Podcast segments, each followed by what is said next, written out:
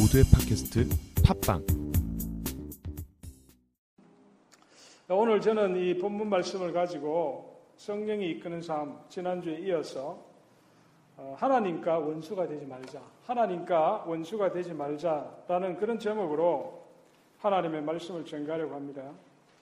제가 이 로마서 8장을 지금 계속해서 말씀을 전가하는데 주일날 제가 원래는 어, 이렇게 특정 본문을 가지고 계속해서 강의식으로 설교를 하지 않고 어, 주제 주제별로 그때그때 우리 성도들에게 필요한 또 성령 하나님이 영감을 주시는 그런 본문 말씀을 가지고 말씀을 전가합니다.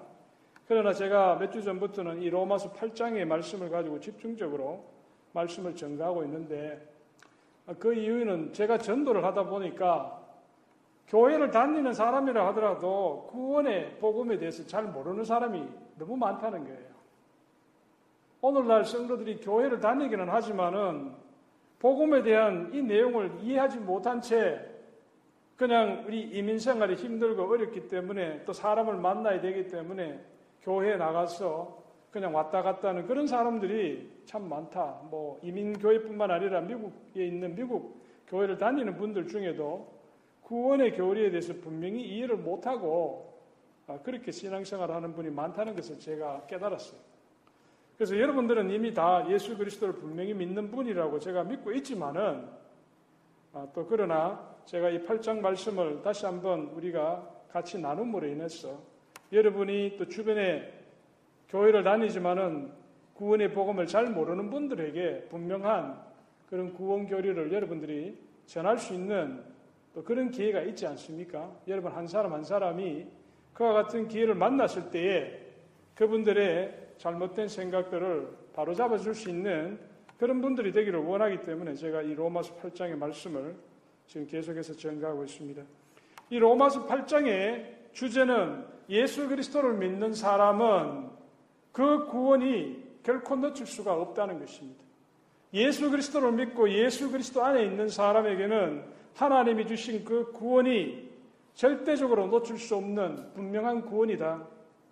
내가 나의 감정의 기복에 따라서 어떨 때는 구원받은 것처럼 느껴질 때도 있고 또 내 감정이 다운이 되면은 정말 하나님이 나와 함께 하시는가 의문을 가지는 나의 감정의 기복에 따라서 우리의 구원에 대한 확신이 흔들릴 수가 있지만은 그러나 이 로마서 8장을 통해서 사도 바울이 우리에게 이야기하는 것은 우리의 감정의 기복에 관계없이 예수 그리스도를 믿음으로 고백한 그 사람은 하나님께서 구원을 분명하게 주신다라는 그 사실을 우리에게 확인시켜 주고 있는 것입니다. 그렇기 때문에 여러분들 가운데 누가 여러분에게 교회 다니시죠? 여러분 정말 구원에 확신이 있습니까? 아니면 오늘 여러분들이 세상을 떠나서 주님 앞에 선다면은 주님이 여러분들에게 정말 내가 왜 너를 이 천국에 들여보내야 되는가 하고 물으실 때에 여러분들이 분명하게 예수 그리스도의 그 보혈의 능력을 의지해서 바른 신앙 고백을 하고 자신의 구원에 대해서 확신을 가질 수 있느냐 우리가 그런 의문을 우리 스스로에게 던져볼 수 있는 것입니다. 그래서 내가 그와 같은 질문에 대해서 나의 구원에 대해서 분명한 확신을 내가 잘 가지고 있지 못하다 그렇게 생각하시는 분들은 이 로마서 8장의 말씀을 통해서 나의 감정의 그 상태에 관계없이 예수 그리스도 안에서 하나님이 주신 그 구원의 약속은 분명하다. 그래서 흔들릴 필요가 없다. 비록 내가 어떨 때는 감정이 다운되어서 주님의 임재를 깊이 체험하지 못하지만 그때조차도 하나님이 우리를 붙들고 계시다. 나의 구원은 확실하다. 그래서 내가 항상 예수 그리스도에 대한 바른 신앙 고백만 있으면은 우리의 구원은 결코 흔들리지 않는다는 것을 여러분들이 명심할 수 있기를 바랍니다. 우리가 예수 그리스도를 구주로 영접한 사람에게는 성령이 그 사람 안에 거하게 됩니다. 우리 신약 시대에는 성령 하나님이 우리에게 찾아오시면은 우리 안에 우리와 함께 같이 사시는 거예요. 영원히 우리와 함께 사시는 거예요. 그러나 우리가 예수 믿기 전에는 성령 하나님이 우리 안에 교주하시기 이전에는 우리의 조상 아담으로부터 물려받은 죄된 본성이 우리 안에 있었어. 그 죄된 본성의 지배를 받으며 살아갑니다. 그러나 우리의 일생의 어느 순간에 우리가 예수 그리스도를 나의 구주로 고백하고 내마음의 그분을 믿게 되면은 성령 하나님이 우리 안에 들어오셔서 이제는 성령의 인도에 우리가 순종하는 그런 삶을 살아갑니다. 그래서 우리 스스로에게 항상 질문해야 될 것은 내 마음의 주인이 누구신가? 내가 죄된 본성의 지배를 받으며 지금 살고 있는가? 아니면은 성령 하나님의 인도에 순종하며 살아가고 있는가? 그 질문을 던져야 됩니다. 내가 어느 교회, 아유, 어느 좋은 목사님, 아, 내가 분당 우리 교회 이찬수 목사님 참 훌륭하시고, 정말 본이 되는 목사님인데, 그 교회에 들어가서 내가 열심히 신앙생활 하니까 나는 구원받은 사람이다. 내가 그 교회의 장로고 그 교회 안수 집사니까 구원받은 사람이다. 아니면 내가 어떤 교회 정말 어려운 교회 그 교회 건물 짓는데 헌금을 참 많이 해서 정말 나의 신앙을 보였기 때문에 구원받은 것이다. 그런 게 아니잖아요. 궁극적으로 그 사람이 구원받았나 또 구원받지 않았나 하는 것은 그 사람의 내면에 성령 하나님이 계시는 거예요. 내 마음에 지금 성령 하나님의 인도에 순종하며 살아가고 있는가? 아니면은 죄된 본성을 쫓아 살아가는가? 오늘날에는 교회 나오면 다 거룩한 신자인 것처럼 그렇게 행동합니다. 그러나 세상 속에 가서는 불신자하고 전혀 다를 바 없는 그런 삶을 사는 이중적인 사람들이 너무나 많습니다. 그렇기 때문에 오늘날 교회가 세상으로부터 질시를 받고 지탄을 받고 많은 크리스찬들이 사회 속에 살아가지만 세상은 갈수록 더 혼탁해져가는 그런 안타까운 현실을 맞이하고 있는 것입니다. 내 마음의 주인이 누구인가? 내 안에 성령 하나님이 살아계시는가? 우리가 늘 그것을 의문을 가져봐야 됩니다. 우리가 성령 하나님이 인도를 받아서 살아가는 사람과 또 내가 옛날에 죄된 본성, 태어날 때부터 우리 인간이 가지고 있는 그 죄를 좋아하는 그 본성을 쫓아서 살아가는가 이 두 가지를 우리가 어떻게 예를 들어서 설명해 보느냐 하면 이런 예를 하나 들 수 있어요. 만일 여러분들이 돌을 하나 들어가지고 그것을 공중으로 높이 이렇게 던진다고 한번 생각해 보세요. 그러면은 던지는 사람이 힘껏 던지면은 그 돌은 잠시 동안에는 그 하늘 높이 이렇게 올라갑니다. 그러나 그 다음에는 어떻게 됩니까? 그 던진 힘이 닿는 순간에 그 돌은 다시 땅으로 떨어져 가지고 바닥으로 떨어지게 되어 있습니다. 우리가 예수 그리스도를 믿고 성령으로 거듭나지 아니하는 사람은 그 죄된 본성의 지배를 받는 사람은 그 돌과 같습니다. 내 힘으로 내 의지로 선한 행동을 하고 올바르게 살아가려고 노력하지만은 얼마 가지 않았어 내 안에 있는 그 죄된 본성의 지배를 받아서 다시금 우리가 추락하고 마는 그런 삶을 살게 됩니다. 그러나 우리가 돌이 아니고 살아있는 새를 한번 생각해 보십시오. 내가 있는 살아있는 새를 붙잡았어. 그것을 하늘 높이 이렇게 던지면은 그 새는 어떻게 됩니까? 그 새는 다시 땅에 떨어지지 아니하고 계속해서 하늘로 날아갑니다. 왜 그렇습니까? 그 새는 살아있는 새이기 때문에 그새는 생명력을 가진 새이기 때문에 그새는 자신의 힘으로 그 하늘을 계속해서 날아갈 수 있는 것입니다. 우리가 예수 그리스도를 믿기 이전에는 그 돌과 같이 죽은 심령이었는데 예수를 믿고 성령이 우리 가운데 오셨어. 비둘기 같은 그 성령이 우리 가운데 오셨어. 그 성령의 능력으로 우리를 이끌어 가시기 때문에 우리는 죄와 싸우되 승리할 수 있는 것이고 우리가 온전히 예수 그리스도의 그 성품을 닮아가는 그런 삶을 살 수 있게 되는 것입니다. 이 사도 바울은 오늘 우리가 읽은 이 5절과 11절 여기서 성령이 이끄는 삶에 대해서 지금 계속해서 말씀하고 있고요. 지난주에는 그 중에서 5절과 6절의 말씀을 가지고 육신을 따르는 삶, 예수 만나기 전에 우리의 모습과 또 성령을 따라서 살아가는 삶, 예수 믿고 난 이후에 우리의 삶이 어떻게 다른가를 전반적으로 서로 대조하면서 비교하면서 그렇게 설명을 했습니다. 근본적으로 육신의 생각을 가진 사람은 그 삶이 육신을 쫓아가서 살게 되고 또 그 종국적으로 궁극적으로 영적인 사망 또 영원한 사망을 맞이하게 되는 것이고 영의 생각을 가진 사람 성령의 인도를 받는 사람은 그 삶이 또 성령에 순종하는 삶을 살게 되고 종국적으로 생명과 평안을 가지게 된다는 것입니다. 사도 바울은 7절과 8절에서 육신의 생각을 쫓아가는 사람의 삶의 특징에 대해서 자세하게 말하고 있고 그리고 9절부터 11절까지는 또 대조적으로 성령의 인도를 받는 삶의 특징에 대해서 말씀하고 있습니다. 오늘은 제가 그 7절과 8절 육신의 생각을 쫓아 살아가는 사람의 특징이 어떤 것인가 그것에 대해서 말씀드리고자 합니다. 사도 바울은 7절과 8절에 보면은 육신을 따르는 사람, 예수를 믿기 전에 자기 안에 있는 죄된 본성을 쫓아서 살아가는 사람, 그 사람의 삶에 대해서 세 가지로 말씀하고 있습니다.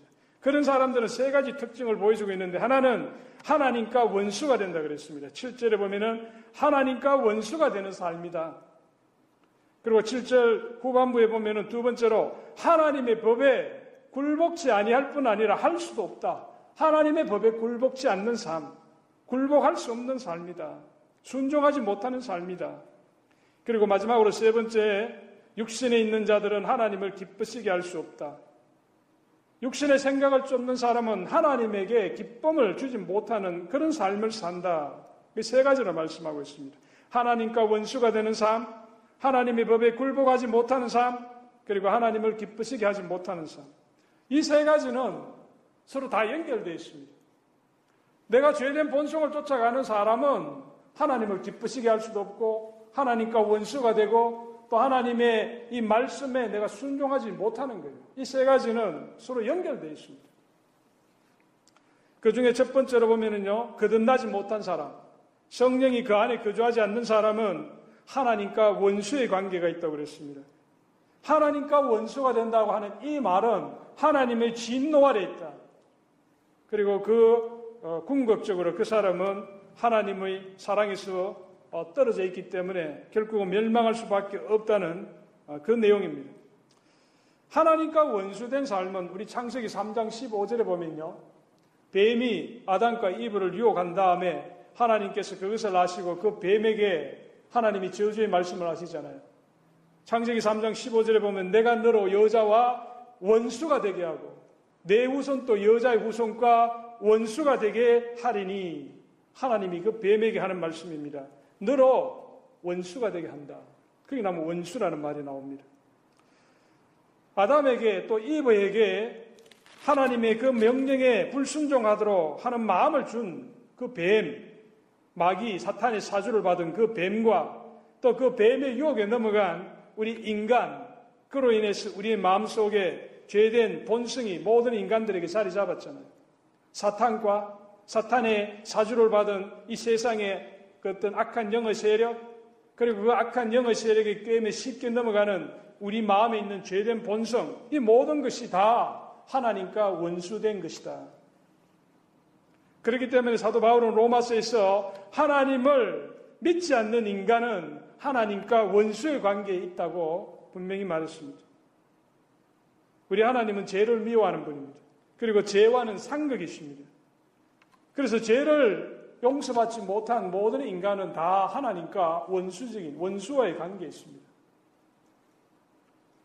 그런데 우리가 드러난 죄를 지은 사람만 원수가 아니고 세상에서 도덕적으로 깨끗한 삶을 사는 사람, 그렇게 비춰지는 사람들도 하나님과 원수와의 관계에 있다는 것을 우리가 우리가 알아야 돼요.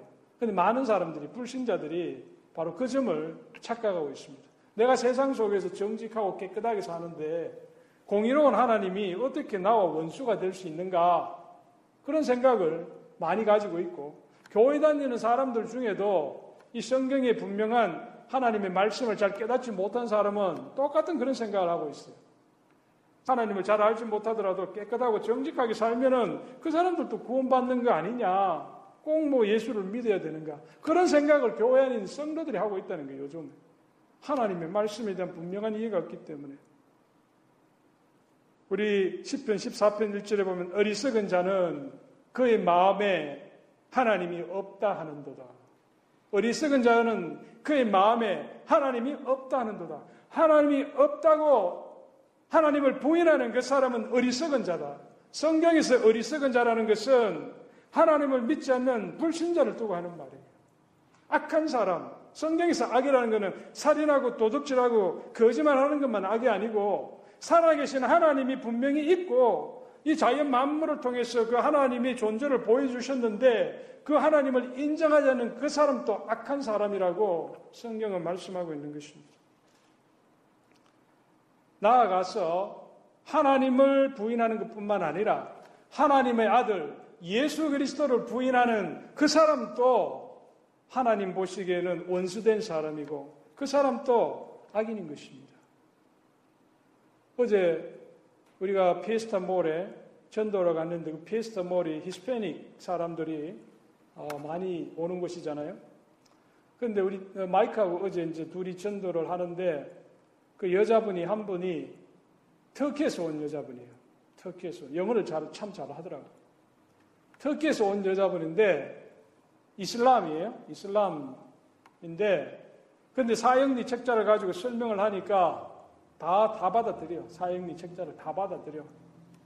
그런데 그 사람이 마지막에 영접 기도할 때, 영접 기도도 앞에 부분은 다 받아들여요. 나는 죄인입니다. 내가 하나님을 믿어야 된다는 이거 다 하는데, 마지막에 예수 그리스도의 이름으로 기도합니다는 예수라는 말은 안 해요. 그 이슬람의 한계입니다. 그 사람은 그나마도 좀 마음이 열린 이슬람이에요. 왜냐하면 이 사형리 하나님이 계시다 하는 것은 그그그 사람이 믿는 하나님하고 성경에서 말 말씀하는 하나님하고는 다르지만 어떻든 간에 그 사람은 신이 있다는 것을 믿고 있지만은 그러나 그 이슬람 여자분은 예수도 하나님이시다. 삼일째 하나님의 제2이신 성자 그리스도라는 그 사실을 성경에서 말씀하시는 예수님은 하나님이시다라는 그 사실을 받아들이지를 못하는 거예요. 하나님의 존재는 인정하면서도 예수가 하나님이시고 사람의 몸으로 이 땅에 오신 우리의 구세주라는 그 사실을 받아들이지를 못하는 거예요. 유감스럽게도 그런 분조차도 하나님을 인정하지만은 예수가 하나님 되심을 인정하지 못하기 때문에 하나님과 원수된 사람입니다. 이런 복음을 오늘날 사람들에게 전가하면요. 세상 사람들은 그리스도인들을 마음이 편협하다, 또 교회 안에 있는 성도들도 목사가 이런 말씀을 전파하면은 세상에 그런 이런 생각이 물들어 가지고 우리 목사님은 편협한 그런 생각을 가르치고 있다. 이렇게 이야기를 합니다. 성경을 읽어보지를 않으니까. 자기 생각을 가지고 이 세상 문화에 물들어 가지고 성경에서 분명히 증거하고 있는 예수 그리스도가 주님인 것을 부인하는 그 사람이 적그리스도라고 요한일서에서 사도 요한이 말씀했는데 이 성경을 통해서 말씀하시는 것을 받아들이지는 못하고 있어. 요이 세대가. 참 안타까운 일입니다. 육신의 생각은 사망이요. 영의 생각은 생명과 평안이라고 그랬습니다. 우리가 성령의 인도를 받는 사람, 그 사람만이 하나님의 자녀가 되는 것이고, 내가 예수 그리스도를 주님으로 영접하지 못하는 그 사람은 하나님과 원수된 어, 자리에 있는 그런 사람들입니다. 두 번째로 오늘 보시면요. 육신을 따르는 사람은 하나님의 법에 굴복할 수 없다 그랬습니다. 하나님의 법에 굴복하지 아니할 뿐 아니라 할 수도 없다. 중요한 것은 할 수도 없다는 거예요. 의지적으로 내가 하나님의 법에 굴복하려고 하는 마음을 가지려고 해도 내가 굴복하지를 못한다는 거예요. impossible이에요. 좋은 의도는 가지고 있지만은 실제 그 삶이 하나님의 법에 굴복할 수 없다는 것입니다. impossible. 그 능력이 안 된다는 것입니다. 오늘날 우리 믿는 사람들은 이 율법의 시대에서 이제 은혜 아래 있다 고 그러잖아요. 은혜 아래 있기 때문에 이제는 율법이 우리를 정죄할 수 없다. 우리 로마서 8장 1절과 2절에서 이야기를 했잖아요. 그러므로 그리스도 예수 안에 있는 자에게는 결코 정죄함이 없나니 이는 그리스도 예수 안에 있는 생명의 성령의 법이 죄와 사망의 법에서 너를 해방하였습니다. 우리가 은혜 아래 있기 때문에 이제는 더 이상 우리가 율법의 정죄 아래서 벗어났습니다. 그렇기 때문에 율법은 우리를 더 이상 정죄할 수 없고 우리는 죄와 사망과 율법으로부터 자유를 얻었습니다. 그러나 그렇다고 해서 우리가 그럼 율법을 안 지켜도 된다 이게 아니에요. 우리가 은혜 아래 살지만은 우리가 은혜 아래 살지 않을 때는 율법이 우리를 정죄하고 사망에 이르게 했지만 우리가 예수 그리스도의 성령을 받은 그때부터는 이제는 율법은 우리를 더 이상 구속할 수 없지만 우리가 성령의 인도를 받아서 그리스도의 온전한 성품을 닮아가는 그런 거룩한 삶을 점차 살아가게 되는데 바로 율법이라는 것은 하나님의 성품이에요. 우리가 율법을 이루어가는 거예요. 예수 믿기 전에는 율법이 우리를 정죄하고 또 우리를 사망에 이르게 하는 하나님의 심판의 기준이 되었지만 은혜 아래 사는 사람에게는 율법은 더 이상 힘을 쓰지 못하고 그 대신 주님의 거룩한 성품을 닮아가게 만드는 하나의 수단이 됩니다. 그래서 예수 믿고 난 자는 비록 율법을 어긴다 하더라도 우리가 우리의 구원을 놓치고 하는 그런 일은 없습니다. 우리의 행위로 구원을 받은 것이 아니고 예수 그리스도의 그 보혈의 능력으로 구원을 받았기 때문에. 그러나 우리가 예수 믿고 난 다음에 하나님의 말씀에 순종찬이하고 율법을 어기될때 하나님은 근심하게 되시는 거예요. 우리가 자녀를 키울 때 자식이 잘못된 길로 가면은 그 부모의 마음이 아프지 않습니까? 그래서 때때로는 그 잘못된 것을 고치기 위해서 해초리를 들고 꾸중을 합니다. 마찬가지로 예수 믿고 우리가 은혜 아래 살지만은 우리가 하나님의 말씀인 율법을 우리가 지키지 못하고 죄를 지으며 살아갈 때에 하나님은 근심하시면서 때때로 그 아들을 징계하시기 위해서 회초리를 드는 거예요. 그래서 우리가 법을 어기게 되면은 하나님의 말씀을 어기게 되면은 그로 인한 우리가 여러 가지 어려움을 당하게 되는 것입니다. 그래서 오늘 여기 보시면은 하나님의 법에 굴복치 아니할 뿐 아니라 할 수도 없다. 하나님께서 그 사람의 죽어 있는 영을 깨우지 아니하면은 그 사람은 아무리 자기가 노력을 하고 좋은 기회를 만났다 하더라도 하나님을 영접하지 못하게 됩니다. 한 가지 예를 들면요.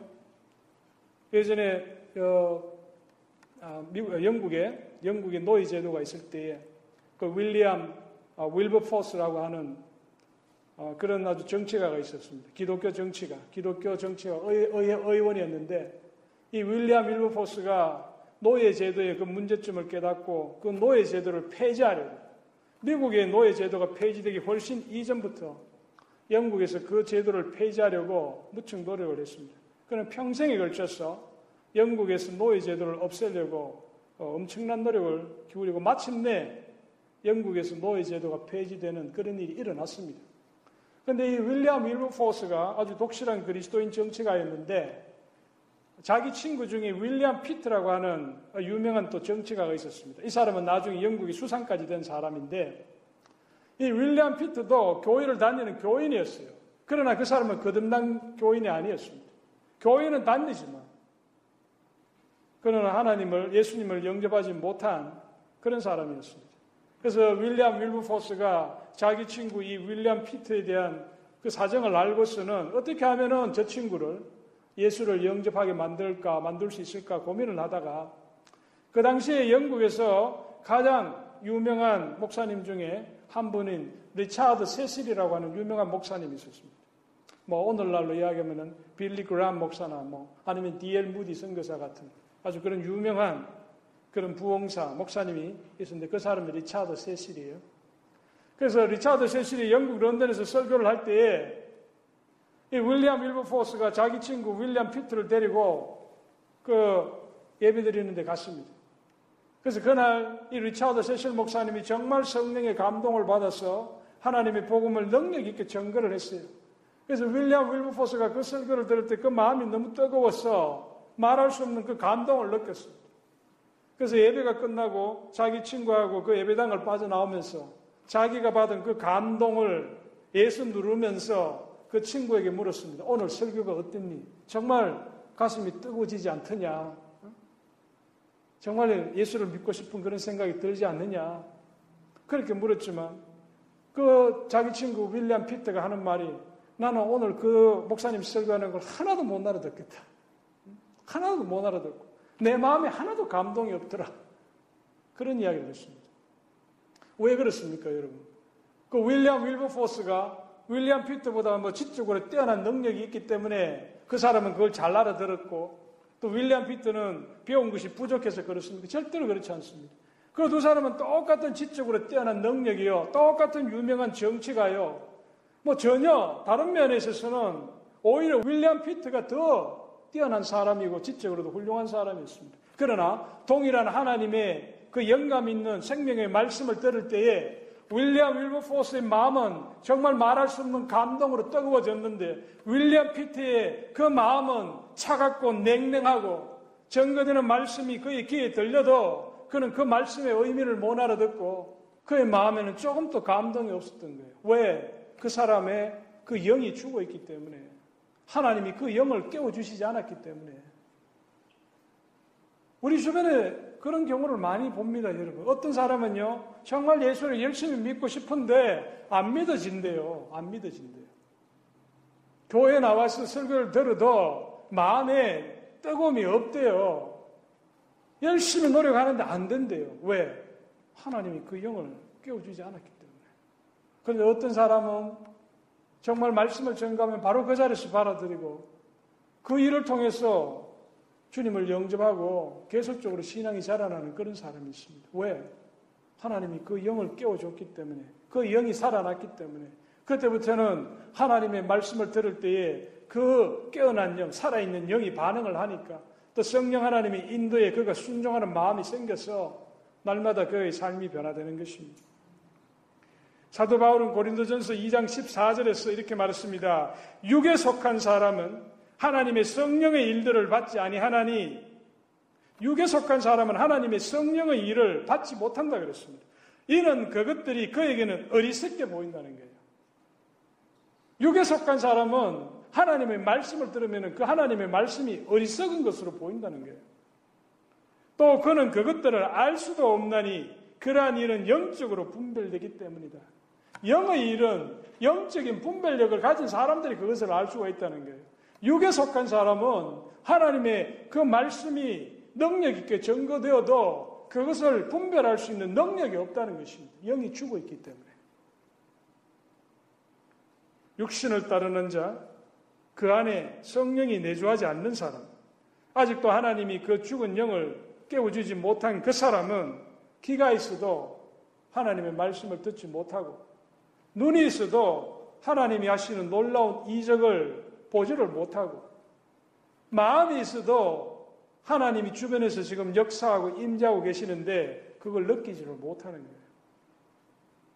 불신자들만 그런 게 아니에요. 교회에 나오는 성도들 중에 그런 사람들이 많습니다. 예수 믿는다고 교회 나왔는데 예수의 그 영이 아직도 들어가 있지 못하기 때문에 육에 사로잡혀서 살아가는 그런 사람들이 많습니다. 그런 사람들은 하나님의 말씀에 순종할 수도 없다는 거예요. 하나님이 그 영을 깨워주셔야 됩니다. 마지막으로요.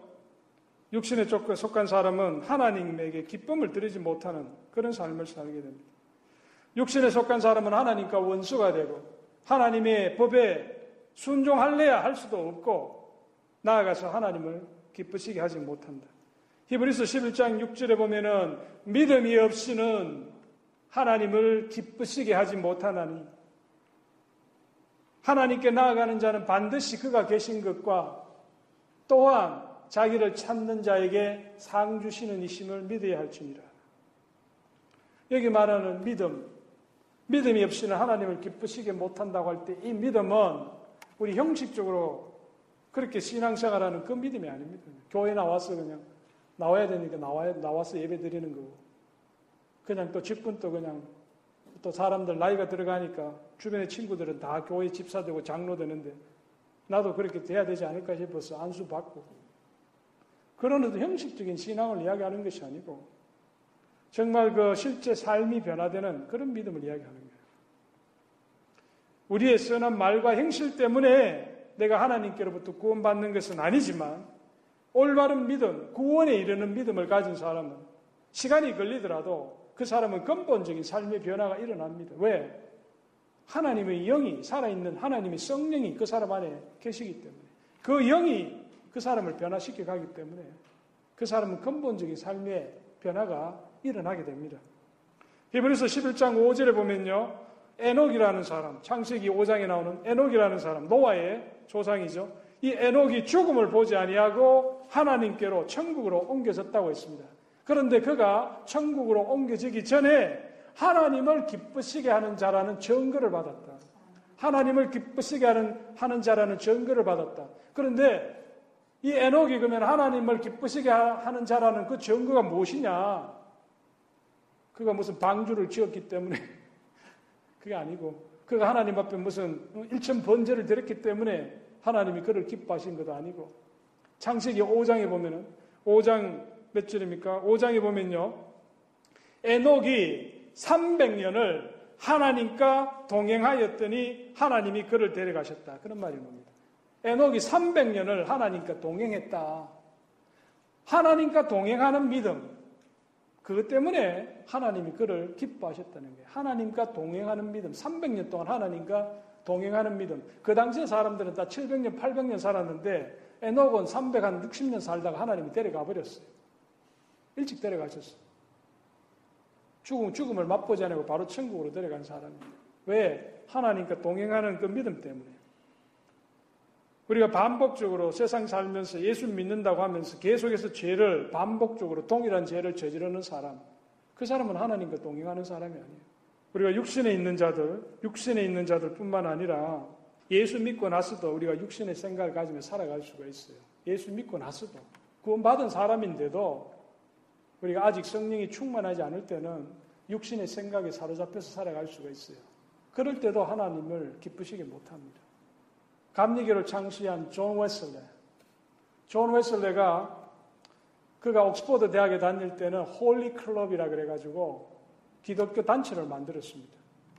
그래서 조지 휘필드라고 하는 아주 17세기 유명한 18세기 아, 유명한 그 복음주의 복음 그 선교사가 있었는데 그분이나 이런 이 존 웨슬레 같은 사람, 존 웨슬레가 회장도 맡고 있는데 그들은 정말 그 옥스퍼드 대학을 변화시키기 위해서 모여서 열심히 금식하고 기도하고 말씀을 상고하고 자기들의 그 노력과 의지를 가지고 하나님을 기쁘시게 하려고 무척 애를 썼습니다.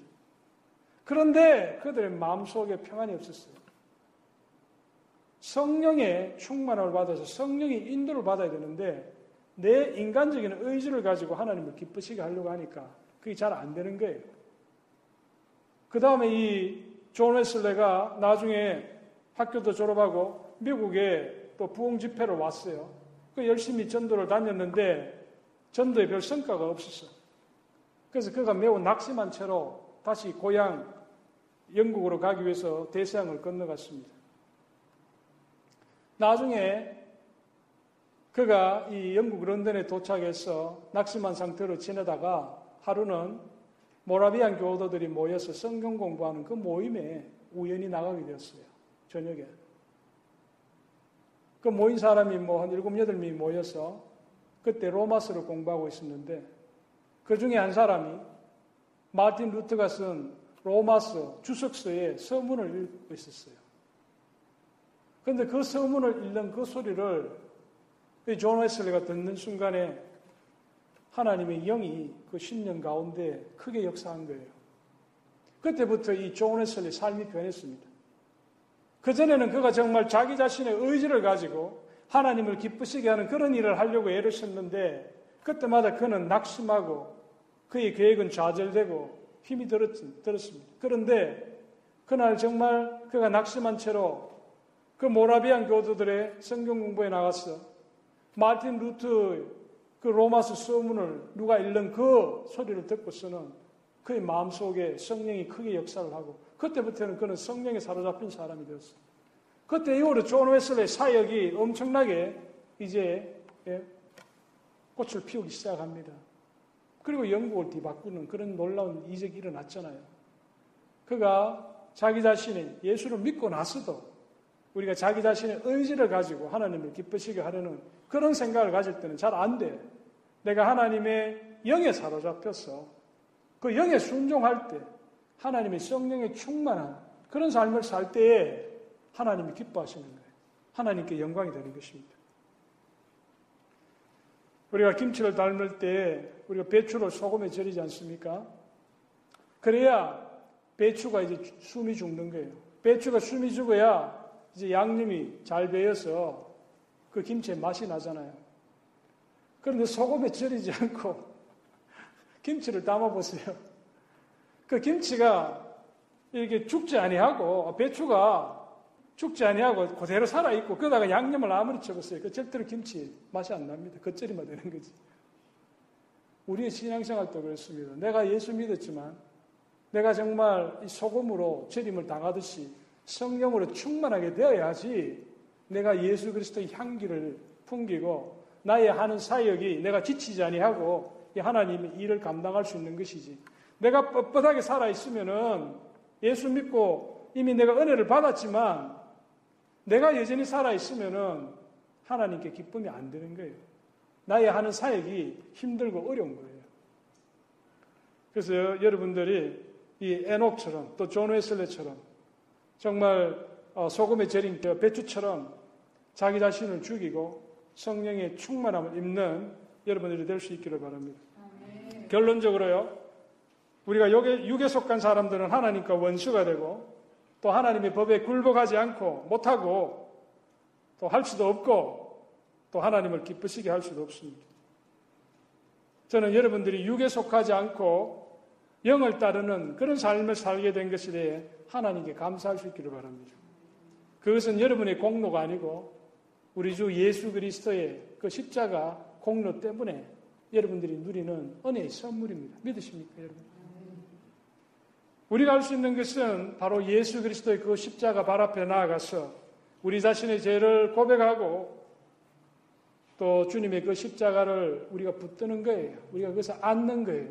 그래서 힘들고 어려운 일이 있을 때마다 바로 그 예수 그리스도의 십자가 앞으로 나와서 그 십자가에 달리신 주님을 바라보면서 우리가 주님의 도움을 강구하는 것이 우리가 해야 할 일입니다. 모세가 광야에서 뱀을 든 것 같이 인자도 들려야 하리니 이는 그를 믿는 자마다 영생을 얻게 하려 하심이니라. 요한복음 3장 14절 15절 말씀. 바로 우리 주님이 십자가에 달려 돌아가신 그 보혈의 능력 때문에 우리 안에 성령이 와 계시고 우리가 성령의 인담을 쫓아서 살아가는 그런 복된 삶을 살 수 있게 된 것입니다. 우리가 그와 같은 주님의 은혜를 늘 생각하는 사람은 자기 자신을 죽이고 주님의 말씀에 순종하는 그런 삶을 살게 됩니다. 그런 사람은 더 이상 하나님과 원수가 아니고 그런 사람은 더 이상 하나님의 법에 순종하지 아니하는 그런 삶을 떠나서 오히려 하나님의 법에 순종하는 그런 삶을 살게 되고 또 그런 사람은 하나님을 기쁘시게 하는 그런 자가 되는 것입니다. 오늘 여러분들 옆에 계신 분에게 이렇게 한번 덕담을 한번 건네보세요. 육에 속하지 않고 영을 따라 사시게 된 것을 축하합니다. 우리 자, 저 말을 한번 따라해 보세요. 육에 속하지 않고, 육에 속하지 않고 영을 따라 사시게 된 것을, 영을 따라 사시게 된 것을 진심으로 축하합니다. 진심으로 축하합니다. 예, 여러분들은 그런 축하를 받을 자격이 있습니다. 여러분들의 삶이 정말 신령한 우리 성령 하나님의 인도함에 순종하는 그런 복된 삶 되시기를 주님의 이름으로 축원합니다. 기도하겠습니다.